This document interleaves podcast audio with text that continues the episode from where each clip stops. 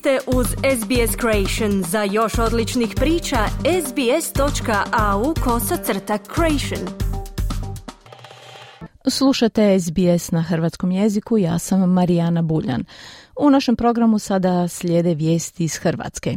Nakon dvodnevne potrage uhićen je muškarac iz Ivanić grada koji je na ulicama Zagreba zlostavljao tamnopute prolaznike.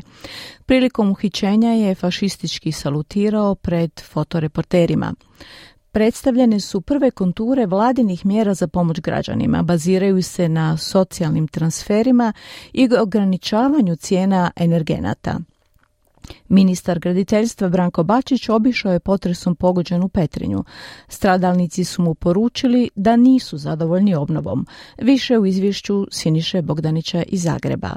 U Ivanić gradu je priveden muškarac za kojim je policija tragala tijekom vikenda. Riječ je o 34-godišnjem hrvatskom državljaninu koji je na društvenim mrežama širio fašističke i rasističke poruke te je objavljivao snimke na kojima zlostavlja druge ljude isključivo iz pozicije ideologije bijele nadmoći i rasizma. Napadač se sam snimao dok je u samom središtu Zagreba verbalno zlostavljao dostavljača hrane, a koji je porijeklom indijac i koji je očito nenasilnom komunikacijom pokušao deeskalirati govor mržnje koji mu je upućen. Evo još jedan Menše u Zagrebu. Halo! Go home. Okay. This is not your country. Where are you from? India. India? Go home in, okay. in India. Okay. Okay. Okay. okay. Ah, okay. Where, where are you going home? India. Da. Okay, go. Ideš? Go. Ideš, da? Yeah. This is our country. Okay. Croatia, this is Europe. Okay, okay. For white people. Okay, sir. Okay. I go. No, not for black people. Okay. Na drugoj snimci vidi se kako zlostavlja muškarca crne boje kože uz fašistički pozdrav Sieg Heil. Na trećoj snimci se osvrnuo na Ukrajinu te salutirajući nacističkim pozdravom desnom rukom u zraku iskazao podršku zemlji koju je napala Rusija. Ove snimke isprva su se pojavile na društvenoj mreži Reddit i sablaznile su velik dio hrvatske javnosti koja je pak zasula zagrebačku policiju s prijavama. Policija je vrlo brzo utvrdila o kome se radi, a moguće je da će biti optužen za javno poticanje na nasilje i mržnju. Za takvo djelo predviđena je zatvorska kazna do tri godine. Da se neka je započinjeno vidljivo je bilo već tijekom samog privođenja, budući da je fotoreporterima izvikivao vulgarne psovke, a nije se mogao suzdržati ni od fašističkih povika i salutiranja pred foto objektivima. Oglasio se i prvi čovjek policije. Reakcija potvrđuje jasan stav o porukama koje su izgovorene. Takve poruke će u Hrvatskoj uvijek biti neprihvatljive i nikada neće odražavati vrijednosti našeg društva i nikada ih neće nećemo tolerirati, objavio je na Twitteru ministar unutarnjih poslova Davor Božinović. Pučka pravobraniteljica Tena Šimonović Einwalter za javnu televiziju kaže. Ono što se meni čini je da bi bilo dobro da ljudi još više znaju o tome što je diskriminacija, što je točno zabranjeno, da znaju da se za ovako postupanje može ići u zatvor, odnosno da je riječ o kaznenom dijelu.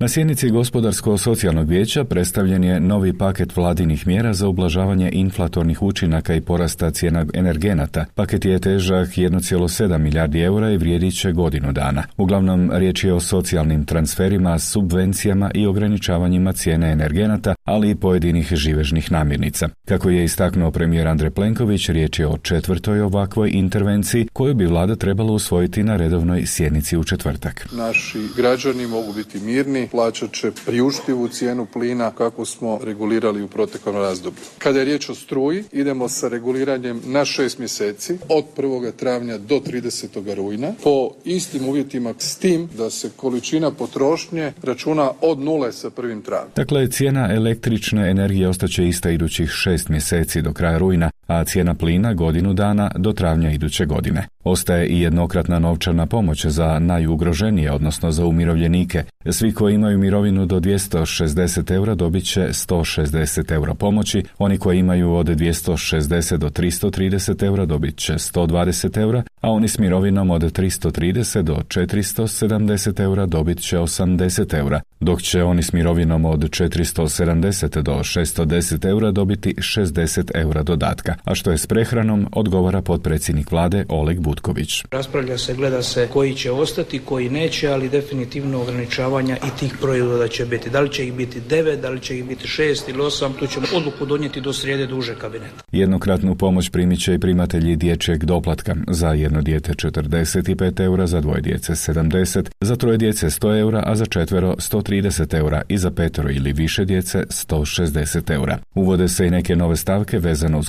koeficijente za slobodne umjetnike. Što sve to znači za lokalnu upravu i samoupravu, objašnjavaju Željko Turk i Daniel Marušić ispred predstavnika županija, općina i gradova. Za nas kao lokalnu upravu najveći segment troškove su upravo troškovi plina, troškovi struje za naše dječje vrtiće, za škole, gradsku upravu, komunalna poduzeća. Naša bolnica u Slavonskom brodu imala je cijenu plina milijun i pol kuna za jedan mjesec. Da nije vlada intervenirala, to je u stvari cjelokupan godišnji proračun. Iz Hrvatske udruge poslodavaca poručuju da je pravovremenim donošenjem vladinih mjera stvoreno okruženje stabilnosti i predvidljivosti za hrvatske gospodarstvenike, jer idućih pola godina mogu planirati troškove za energente. Na temelju njih će se odlučivati o investicijama i novim zapošljavanjima, kazala je glavna direktorica HUPA Irena Weber nakon sjednice gospodarsko-socijalnog vijeća. Slijede izjave predsjednika Hrvatske udruge poslodavaca Ivana Furjana i predsjednika gospodarsko-socijalnog vijeća Ivana Mišetića. Ove mjere će smanjiti rizike i omogućiti poslodavcima da planiraju bolje. U ime poslovne zajednice se radujemo obzirom da su mjere jedan dio na pola godine, a jedan dio na čitavu godinu. Nešto manje zadovoljna je oporba. Šef SDP-a Peđa Grbin za javni radio kaže da su mjere već viđene, a nakon njega poslušajte i saborsku zastupnicu iz redova Možemo, Sandru Benčić. Copy-paste onih mjera od zadnjeg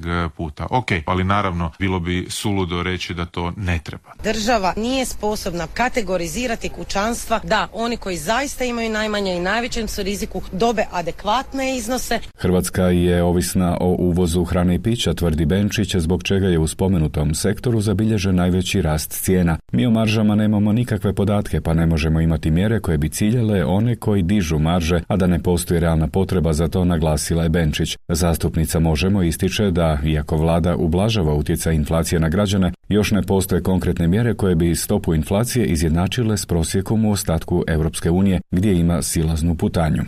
Za posjeta Petrinskom području potpredsjednik vlade Branko Bačić rekao je da obnova na tom području sve više napreduje, te kako vjeruje da će novac Fonda solidarnosti biti iskorišten do kraja lipnja, pa nema opravdanja da stradali u potresu i treću zimu dočekaju u kontejnerima. No to ne znači da će zimu dočekati u svojim kućama i stanovima, jer je obnova i dalje spora, a europski novac osiguran za nju mora se iskoristiti kao što je rečeno do lipnja ove godine i malo je vjerojatno da Europska komisija planira odobriti još jedno produženje roka, što znači da se dnevno mora trošiti 4 milijuna eura, pa makar i na privremeni montažni smještaj koji je ipak bolji od trenutnih kontejnera. Ministar graditeljstva i prostornog uređenja Branko Bačić i njegovi suradnici razgovarali su s korisnicima kontejnerskog naselja u Petrinji, obišli su i nekoliko gradilišta, iako je bilo najavljeno da će posjetiti korisnike samo dvaju kontejnera, već pri dolasku u kontejnersko naselje goste je okružio veći broj stanovnika koji su postavljali mnoga, često i neugodna pitanja. Kakvi su prioriteti za Turkulinovo? Vi ste, vi ste u prioritetu. Ne, ali ozbiljno. Nemojte davati obećanja. Vi ste u prioritetu. Šta će biti sa nekretninama i sa ljudima koji imaju tri nekretnine oštećene? Bila sam u uredu neki dan, pa mi je glavna šefica rekla da imam rok do prvog četvrtog da se moram iseliti odavde, jer će me prisilno policija deložirati. Mi vas možemo sada izmjestiti u neki prvremenu u, neku, u neki stan dok se ne urede ove zgrade koje gradimo u Petrinju. Neki od stradalnika iz kontejnera protive se preseljenju u primjereniji privremeni smještaj sve dok njihove kuće i stanovi ne budu obnovljeni. Za danas toliko, za SBS iz Zagreba, Siniša Bogdanić. Kliknite like, podijelite, pratite SBS Creation na Facebooku.